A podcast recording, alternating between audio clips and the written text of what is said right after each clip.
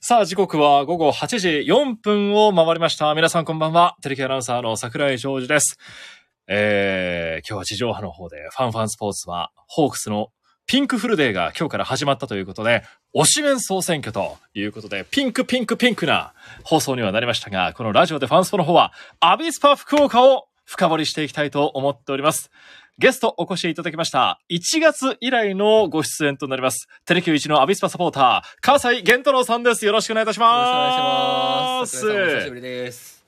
開幕前に、旧春到来スペシャルでご一緒して以来ですけども、元気ですかいや、もうおかげさまでアビスパが好調なんで、ええだいぶ元気でいさせていただいております。そうなんです。アビスパ、今シーズン頑張っております。現在の順位が9位。5勝4敗5分け勝ち点20ということで、まあ、もうすぐ J1 もリーグ戦折り返しになりますので、そのあたり中間報告を笠井さんからいろいろ聞いていきたいと思います。それでは始めていきましょう。ラジオでファンスポ今夜はアビスパ特集暑い時は「テレキューラジオ」寒い時も「テレキューラジオ」家でも外でもどこでも聞けるちょうどいいぬくもり「テレキューラジオ」さあ、この時間も福岡市博多区住吉にありますテレキューから生配信でお届けしております。今晩の担当は桜井と火災です。どうぞよろしくお願いします。よろしくお願いいたします。早速、イカの塩辛さん、リアクションありがとうございます。こんばんは。今夜はアビスパについて深く語っていきたいと思います。さあ、今日もゲームが行われまして、浦和との一戦、アジアチャンピオンですよ。アジアチャンピオそうン。ですね迎えでのゲームでしたが、笠井さんもちろん現地には行かれていたんですよね。はい、もうこの日焼け具合見てください。だいぶ焼けてるんです よ。なんかこれ応援帰りな感じも出てるんですですが、よねただね、シャワー浴びました。髪型がいつもと違うんですすいよ。ません。オフ、あのーオフスタイルなんですそう、オよ。フスタイルちょっとあの、ええ桜井くんには見せていこうと思ってですね。ええちょっとあの、ラフな感じで。営業の時とのギャップを。そうそう、笠井さんは営業マンなんで、基本いつもスーツ、そしてネクタイもしっかり締めてるんですけど、今日はラフな、ちょっと、大きめな白の T シャツを着て、髪の毛もいつもジェルで結構ね、固めてるイメージがあるんですけど、そうね牧野選手ぐらいです、下ろしてて、ね、同級生です、僕の。えあえええええちょっとオフスタイルのそうなんですよ笠井さん、日に焼けてるんで、行ってきたんですか行ってきました。どこに レベル、ベスト電気スタジアムです。すいません。本当ですか行ってきましたよ。本当に行ってきたんで行きますしかたよ。何でも聞いてください。見に、見てきたんですか見てきましたよ。え、さっきの話何だったんですかいやいや、まあ置いといて、置いいといて。やいやいやいやいやいや、ダメですよ、嘘は。嘘はダメですよ、いけませんあよの。ー何してたんですか、今すいません、あのー同じ時間にキックオフされてたフットサルの試合に出てまして日。、ああ、プレーされてたんですね。そう、そうなんですよ。あ、今でもこうサッカーされてるんですね。一応たまに、自ら今も日は久しぶりに会社の人に声かけてもらったんで、うん。ちょっと、KBC さんで今日中継やしなと思いながら、ええ。どうしようかなと思いながら、ちうょんっと行きましたね。ちょっと声がだいぶ小さいので、はいちょっともう少し張り目で、すいまそせんしてよろしくお願いしスますマートフォンもあの、笠井さん側に置いてますんで、はい、よく声が聞こえるようにしてますんで、はいよろしくお願いいたします。ただ、ちゃんとあの、あの、ええフットサル終わった後に、と、まあ、フットサル中にもですね、うんあの、チェックしてましたんで、おうもう大体見どころは頭に入ってます。なるほど。だから今日のゲーム振り返りますと、0対0、スコアレスドローと。うんいう結果になりました。そうですね勝ち点1を掴んだと言っていいんですか、そうですね。今日はあの前向きにこの勝ち点1捉えるべきだと思いますね。あのーまずやっぱり皆さんも驚かれたかもしれないですけど、まあ、あのー、興梠選手の綺麗な収めからうん。の、ええー安井選手の2試合連続ゴールかと思いきやえ、、えまあそれがあのー、興梠選手が収めた時に、綺麗に胸トラップしたようには見えま見えましたけれどえ。も、うんえー左手に当たっていたとことというところで、まあ VAR ですね、介入しまして、いやー、あれボーはル取り消し助かといりうことまでしたねで。すよあれが入ってたら、負けてた可能性が高いわけですから。しかも1-0、0-1負けで、あの、済んでたかどうかわからないですね。そこから勢いづいそうですよてね、 2点3点してたことも考えられますから。まあ非常に大きかったですね。そうですね。現代のこの社会の、えー新しい文明に感謝というような そうですね。話になりましたけども。一方の攻撃陣は今日はどうでしたかアそうビでスパすの方ね。は。あのーまあ、ここ数試合といいますか、その、今野選手が戻ってきてから、うん。今野選手ってもうこう、見る、見ればわかるんですけれども、ドリブルはやっぱり上手なキレッ選手キで、レでキレすよッねキレなんですよ。奪われないですもんねそれはそうなんですけどええ、プラス実は、あの、セットプレーのプレースキッカーも今担っていてう、んそれがまたいい質のボールをですね、え上げてくれるので、結局その、今野選手のフリーキックに山岸選手が合わせる、佐藤涼河選手が合わせるっていうシーンがですね、たびたび見られましたんで、佐藤涼河選手、僕あの、前の時に、あの、そうで注すね目選手に挙げてましたけども1月の段階では注目選手はい。その来る前の年からもうそう欲でしすかねったっていうよそううなですね話をされてましたよあねの、GM 目線でですね。ええ偉そうに語ってました ねすいませんただ、佐藤涼河選手、本当に今日、まだゴールはないですけれども、うんやっぱり前線から追い回す守備っていうところと、やっうんぱり今日あのヘディングでもですね、あの、クロスバー直撃のいいシュートがありましたんで、やっぱりあの、補強としてはすごく良かった、いい補強だったんだろうなと思いまうすん。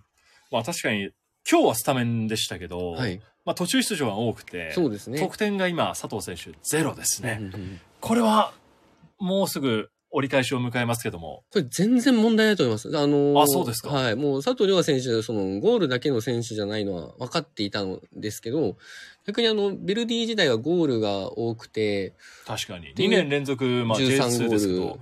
2桁決めてそまうしでたかすらね。ねただ、あの、山岸選手との相性がすごく良くて、ああそうなんですねそうなんですよ。山岸選手のゴールをたびたびアシストしている。うんうんあアシストにつながらなくても、もうあわやゴールアシストというところをちゃんとあうの見せてくれているので、あのーまあ見、見かけの成績以上に貢献度は高いなというふうに思います。そしてちょっと話戻りますけども今野選手ですねそうですね。今野選手も新加入ですけど新加入で。法政大学の出身とあいうらこ、と誰かと一緒ですね。あああ偉大な先輩がいましたね偉大な先輩があの、名アナウンサーのはい男前な、ええ誰でしたっけ私ですああって言わせないでくだ さいよ。私ですっていう入りも嫌でしたけど。えーそうなんですよ。だからいつか今野さんにも、ラジスポの方にも、生出演はちょっと厳しいかもしれないですけど、おメッセージか何かをこ、そうういでたすだきたね。いななんてそうですね。思ってますよ。先輩の七光を使って。 光。えーそのためには我々もちょっと見に行かないといけないですけどもね。そうですね。えーでも今野さん、あの他局の番組ですけど、ブルーリバーさんともね、おなんか企画をやってて、おあ、なんとかスポですね。そうっす、なんとかスポなんとかスポ明です日ね放送がある、あねスポの方でも、あ。はい。ね、活躍されてて、ちょっとだいぶ認知度も、そうです福ね。岡の方でも上がってきたんじゃないですか。そうですよ。あの、今野選手ってやっぱすごいのは、サッカーをそれまで見てなかった人がたまにしか見ない人、その名前まで知らない人っていうところも、やっぱりこう、虜にしてしまうようなうんプレースタイルで、まあ、あのずっとその武南高校の出身ですけど、ん武南のメッシ、その、FC 東京行ってからは東京のメッシ、うんまあ、からの博多のメッシですけど、ええ、もうあのプレースタイルやっぱりこうメッシっぽいですね。そのあ少ーしまあ確かに似てますよ身ね。長はあの身小長がさめですけれど河野も、選手、161センチ、そうですね。体重逆に59キロ、そうですね非。常に、言ってしまえば、小学生そうのですねサイズ感なわけそうでですすよね。ね。なのであのやっぱり今野選手みたいな選手ドリブラーだとやっぱりそのタックルを受けるのがやっぱり怖いわけですよね。その止められてしまうので。うんただ今野選手ののサイズでいくとその選手が相手の選手が肩でタックルしてきたときに、うんあのあ肩が肩同士が当たらないので。おータックルを受けにくいっていう強い強みはありますよね。へーやっぱり相当あの調子の選手だとかがまないと今野選手のああーの身長には合わないので、うんそこはあのかいくぐっていきやすいあの身長なんじゃないかなと思います。うん、もうずっと最近はスタメンでの出場も続いてますし今日もフルタイムそうです出ていね。ただいてましたけどもね。じゃあそのあたりが攻撃の核。ただ、2試合続けてノーゴールじゃないですか。そうですね。前のリーグ戦は九州ダービー、そうです鳥ね栖を。迎えましたけど、まあそこも一進一退の攻防でしたが。そうですね。まあ相手が10人になって、ええその後勝ちきれないってパターンが多くてですね、ちょっと長谷部監督もちょっとあの強めの言葉で、ええ。珍しくあの、ちょっと恥ずかしすらを、それは覚えるというようなですね、あの、こともおっしゃってましたけれども、まあただ、あの、正直ですね、やっぱりその今、アビスパも選手層が相当苦しいです。で、あうん。の、おあのーボランチの中村俊選手がいない時になかなか勝てないとか去年ありましたけど今年も今離脱中ーうんであったりとかして、あのー桜井さん気づいておられるかもしれないですけど今大学生のしげみさんですか重見選手、入ってますね。はい、もうずっとスタメンで、うん使ってますね。あのー使われていて、うんで、しかも、あの、今日のアビスパの交代の人数を見ていただいたらわかるんですけど、はい3人なんですよ。確かに。 3人なんですよ。少ないですね。裏裏の選手が5人、あのー交代して、枠をフルに使っているのに対して、うん3人しか交代してない。余らせちゃったわけですもんね。そうう。ですね。うん。というのもあるんですけど、やっぱりそのシチュエーション、シチュエーションと、やっぱり状況を見ていくと、その茂み選手が大学生だから、やっぱりその90分は厳しいだろうっていう発想にはならないぐらいの、うんあの、パフォーマンスを見せてくれているっていうところが、今日もフル出場じゃないですかい。やいや、もうあの、すごいですよ。彼、アイディアのある、あのーパスであるとか、やっぱりその危険な目をつむボランチのとしての動きだとかっていうところって、ちょっと、もう、もう、あれですね。もう、ひょっとすると、内定はしており、し内定してるのかな強化指定選手ですけども、ええ早く内定して、もう、ぜひいとや、も、これはもう捕まえといた方がいいんじゃないですそうか。ですねも。し内定じゃなかったら。そうですね福岡大学はすごいですね。鶴野選手だったり、こそうう、ですね茂み選手だったり、まあ、アビスパに関わらずですけども、うんいいプレイヤーを輩出してますよね。そうですね。鶴野選手も、あのーいい選手なんでですね。うん。若いところが今、踏ん張 って、踏ん張って、その選手層の薄さっていうところを、ななんんととかかカバーしてカバーしてくれてるっていうと状ころ況なんです。ね。で、現在、9位。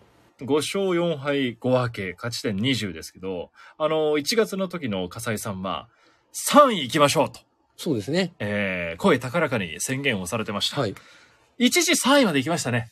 調子がいい時は。そうですね。開暫幕定、して暫定3、3位、4位かな、ええ ?4 位、でも、あありの、ましたねもう、3位が見える。もしくは、あ、3位来ましたね。 3位になりました行よっ。たし、あの、は首位、首位が見えてきてた見時え期がた。本当に迫った時もあって。ありましたね。お、これは笠井さんの言った通り、行くのかと。ちょっと自分で自分が怖くなりましたもん。思いがちょっとだけ順位は下がって。ただはい9位っていうのは非常にポジティブな順位かと思うんですが、どう見てますかここまでの勝ち点20。そうですね。あのーまあ、今年はその降格枠が一つしかないというところで、まあ、もともと降格は僕の中では、あのー考えてはなかったですけども、大体勝ち点40が残留ラインって言われてる中で、はいもうこんなに稼いでしまった。まあ確かに半分をそうですね14節で稼いでいると。そうですね。なんで、だいぶここはあの選手層の薄さとかがあっても、うん割とこう楽観的に捉えて、あとはまあ、その選手も多分そういう気持ちの余裕で、サッカーの質を純粋にこう、高めていけるっていうような状況なのかなと思うんですよね。やええっぱりこう、負けが込んでくるとか、その勝ち点が稼げないっていうようなところになってくると、自分たちのそのやりたいサッカーの質を追求するというよりは、勝ち切るためのサッカー、勝ち点を稼ぐためのサッカーってなってしまうので、そうすると、あの、なかなかサッカーのレベルとしては、上がらないことが考えられるので、うんそういう意味では、あの今年アビスマにとって大きな成長のシーズンになるんじゃないかなと思ってます。ただ一つ、この負けを減らして勝ちにできたんじゃないかなっていうゲームがう、ん。個人的にあるんですよ。なんとなくわかります。それが、あの、笠井さんも1月にお話しされてた、昇格組の勢い、そうですねここには絶対勝たなきゃいけないっていうお話をされてて、新潟なんですよ。新潟はちょっと好調ですもんね。この4月15日に、まあ、アウェーでしたけども、はい。負けちゃったんですよね。結果的に2対3でアビスパは敗れてしまったんですけそうでど、すね。 2点リードだったんですよ。はい。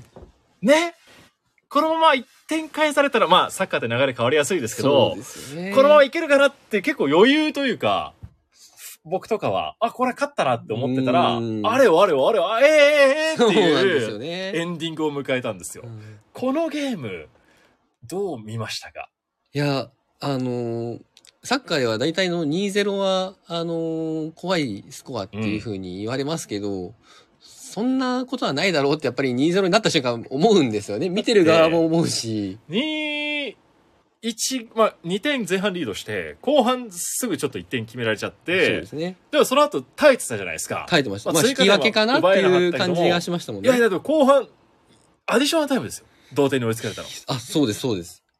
だから、このままもういけるんじゃないかと思っそうてでたすら、ねああと思って。いやで再開してすぐ、あーあーあーーって、だって、ちょっと正直悪夢のような。いや、もう本当悪夢でした。もう私も二十何年見てきて、え久しぶりにこの悪夢見たな、みたいえな。うんこんだけの衝撃はなかったんじゃないかな。ねえちょっとその伊藤洋太郎先生、後半48分、後半50分。そう、アディショナルに2点っていう。そうですね。ねえ、まあいいシュート決められてしまいましたけどそも。うですね。今、ノリに乗ってますから、ちょっと日本人選手の中では、あのー伊藤さんですか伊藤良太郎選手ですねちょ。っとアビスパ来ないですかいや、もう、あのー来ないんじゃないかなというか、もう多分、海外にあ、もう行ってしまうそうな気がしますねうー。ん。いい選手でしたね。そうですねあの試合しか僕は見てないですけど、一人にしてやられたっていう感じのもう、ゲームでしたからね。夏移籍しちゃうかもしれないですね。うん、で、一方の横浜、ねこれも昇格組ですけど、1対1の引き分け。はい。ですけど、昇格組に、こう、 から勝ちを、勝ち点さんが取れなかったっていうのはちょっと、うんあのー、1月の笠井さんの話を振り返ると、大きかったのかなっていう前半でしたけど。やっぱり、あの、必死に彼らもその残留であるとかっていうところに対して、あの、必死に来ているので、えー、うんやっぱりこう、舐めてかかってくれる相手よりは、やりづらいですよね、逆にですね。うんだからね、ここまあ新潟とまたすぐ試合あるんですよ。うん、うん。アビスパって。そうですね。これなんか不思議ですよね。全チームと一回戦って確かかに確から折り返していくわけじゃなくて、できるところはもうやっちゃうっていうのあ、が、あ、これはあの、カップ戦だからですね。そうかあ。そうこれはカップ戦か。5月24。そうそうそう。次のゲームは。そうですね。なるほど。また折り返しまではまだ数試合あるので。行くのか。そうか。カップ戦が入ってくるから分かりづらくなってるのか。はい。失礼いたしいまえした。いええ。えええええじゃあ、ここからさらに順位を上げていくために、アビスパにとって必要なことは何でしょうかまずは、今、怪我している選手が多いので、うんその選手たちがちゃんと復帰してくれるっていう怪我人っていうのは今、中村俊選手の話出ましたけど、あとは、入口選手。ああ、大怪が我をねそうですね追っちゃいましたもんそうですねね。。だから今、ホークスの99番、はい野村勇選手もちょっと腰の手術であ離らあら、脱してるんですけど、アビスパの99番もちょっと大怪我を負って、そうなんですよ。いつぐらいに戻って、いや、これなそんうなかんですか、あのー、入口選手はもうちょっと早、あのおー、ーその距離は早そうでほ、 6月ぐらいとかっていう記事を見たことがありますけど、お6お。月頭とか、そうすればじゃあもうすぐもうとそいろ、うかもうそろそろですね。帰ってくる可能性がある。そう。あとは、あとはそのボランチで言うと中村、その中村選手と井出口選手の、まあ、あの、前選手の相方、一人目、二人目が怪我して、森山選手ってあの若い、はい。こう副キャプテンですよねそうですね、今今年からですね。うん森山選手も怪我ということで、ボあらランららららそれで、茂美選手に来てるっていうのがあるんでですね。まなるほど。まあ、茂美選手はもちろん頑張ってくれてるけども、あ、そうですね。ええわかんないですけどね、井出口選手が戻ってきても、いや、僕そうの、ね僕の方がいいですよねってなってる若い相手にに今経験を積んでるわけですからね。そうですね。一番伸び盛りの時期だと思ううので。ん。茂美選手にとってみれば今がチャンスそううですね。あボランチがもう一人帰ってくればそうす。ですね。といねうところと、うんあとは左サイドバック、今、小田選手がやってくれてますけど、えあのー、亀川選手も開幕戦で怪我をして、それから、あの、手術とかもしてるみたいなので、え。うん。あの、大怪我中、離脱中というところで、うんもうちょっと時間かかりそうっていうところなのでですね。ええ上川選手のこのね、ゴールをね、アビスパでだけ決めてないっていうことで、そうですね決めてくれっていうふうな、そうですねいう話を1月にもしましたけど、ねえ、ちょっと長期離脱ということで。そうですうね。ん、なるほど。新加入の選手も結構今いないんですそう、ね。そうなんですね。だからそうすうるんと、やっぱりこう、長谷部監督の練習というのは、やっぱりこう、け強強度も求めてるんだろうなっていうのがあるので、うんまあそこは頼もしい、チームとして頼もしいところではありますんでですね。ぜひ、あの、選手も戻ってきた時はね、また一回り強くなってると思うので、うん。ええ。ちょっと今後に期待したいですね。あとはまあ夏また補強があると思いますんで、やっ動く可能性ありますかぱりこう夏のシーズン、夏にですね、うんそのもう一回移籍のシーズンというのがあるので、ひょえっとしたらそこで移籍ウィンドウって言いますけどえ。、うん。その期間に移籍がどこかから補強とかおがお。あるかもしれい。ないですね。確かにまあ J2 時代でしたけども、夏の移籍で山岸選手とかそうです、そうです。加入してましたもんそうね。ですね。ジョンマリ選手も去年はそうでしたし、おお、いなくなっちゃいました ね。ジョンマリさん。多分この時はまだいましたよね。この時はまだいたんですよ。前回放送の時は1月末はまだいそう。て。でも代わりにそういう意味ではウェリントン選手がですね、そうそうそうあ来てくれましたかそうらね。あの、アビスパでのゴールも決めてくれて。見に行ってましたんで、ねその人えはあの、最後、試合後、メガホンでこう喋るじゃないですか。はい。いや、博多で一本。そうですね。力強かったっすね。そうですね。やっぱり、プレイスタイル同様ですね。重戦車っていうようそうですねな感じでしたけど。ね。人柄もすごいいい選手なので、うんやっぱりこう、もう信川さんも、あのースタジアム DJ としてですね、アナウンスがやっぱ力が入ってますね。おー。やっぱ一つでも上の順位へそうと。ですね。だって今日も1万人超えたじゃないですか、サポーターのそうで数すが。で九州ダービーの時も1万超えて。うん今いい結構流れが安倍さんの方に来てるし地上波でのなんか中継も、まあ、他局の話で恐縮ですけども、そうですね FBS さんだったちょりっとうちも、 KBC さんだったりうちもですよね。ちょっと、そろそろさ桜井さんちょっとあの、倫理変えて、ちょっとちゅ やりたいですねいただいなてんか笠井さんのお力も変わりつつ僕はその時なんかしたいですかピッチレポートとかしましょうかあ出役 営業の方で頑張る頑張りつつ、あのはい、えー監督インタそビュのーとか時だけちょっと兼務をつけてもらおうかなとお思ーいいじゃないですかそんな感じでやっていきたいですけどね。はいじゃあ最後、あのー目標は、シーズン前から順位は変わりなくでいいですかそうですね変わりなく3位というかあのやっぱり1位を経験したいですよねまずおー一回こうあの1位まで上がるっていうのをまだ僕は諦めてないので、うん。ちょっとこれからの快進撃に期待しつつえだってまああの去年残留争いを一緒にしてたあの神戸が1位なんで、え。まあ、大迫がね、そうですやっぱサッカーわかんないですよすごいからね、そ今うです年ねは。ガンバ大阪も苦しんでますし、まさかっていうことがやっぱり起こりうるのがサッカーなんえーで、 J リーグ30周年の年に、そうですね、いろんなことが起こりますあけりど、ますね。だから、アビスパが1位に立ったり、3位になったりする夢見て、いきたいですね。そうですねじ、ゃあ、ここからの、まあ、後半戦ちょっと早いですけども、キープレイヤーはキープレイヤー、私としてはあの、二人いいですかいいですよ。じゃあ、復帰してもらう井出口選手とうん、ウェリントン選手。おウェリントン選手ですかウェリントン選手ですほやっぱりこう、ウェリントン選手はこう、まあ、本当に人柄もいい、人間性も素晴らしい選手なので、う。うんまあ今、サブとしての起用、キーマンとしての起用になって、まあ、あの、前在籍してきた時よりは、まあその、スタメンというところではないかもしれないですけど、やっぱりあの、見に行った試合もそうでしたけど、これは、あの、ウェリントンの時間帯みたいな、ウウェリントンの雰囲気の時というのがやっぱりあるのでうん、あの、サポーターもウェリントン選手のちゃんとはすごい好きなんでですね、ええいいちゃんとが流れるんでですね、ちょっとまあこれから多分そういった劇的な試合終盤のゴールというのが、ウェリントン選手またたくさん決めてくれるんじゃないかなと思います。うん。一方の井出口選手は、故障明け、もうすぐそとうですねいうことですね。ものは、ものはちょっと違うんでですね。まあ、日本代表ですからね、うんもともとはそ。うですよ福岡のね、出そうで身すのよねプレイヤーですから、もう一花、二花、二花。咲かせてもらいたいですね。じゃあ、その二人が、あー井出口選手が戻ってきて、上昇カーブをまた描いていけるように応援していきましょうか。そうですね。えーそしてじゃあ最後夏の移籍市場という話がありましたがはい。この選手が欲しいおもうー希望でもいいです叶うかわからないですけどおーそれで言うと、いもう希望で良ければ伊藤良太郎選手です よ。いやささっっきき自海外分で自分で来ないって言ったじゃないですいかやいや、何が起こるのか分かんない世な界は彼行くでしょっていう話したのそうそにうなんすかいやいやいや、い本心は欲しいんじゃないですかやそりゃそうです よ。だってアジアチャンピオンズリーグにええ一緒に行って、一緒に世界を見ようっていう誘い方ができるような順位かもしれないですからね、アビスパが。夏バディにはい。うん。 すはい 夏ですよとか言ってシーズンオフじゃないですよいやいやでもまあ伊藤選手あと誰かいますか最後もう番組大も間も迫なく選手。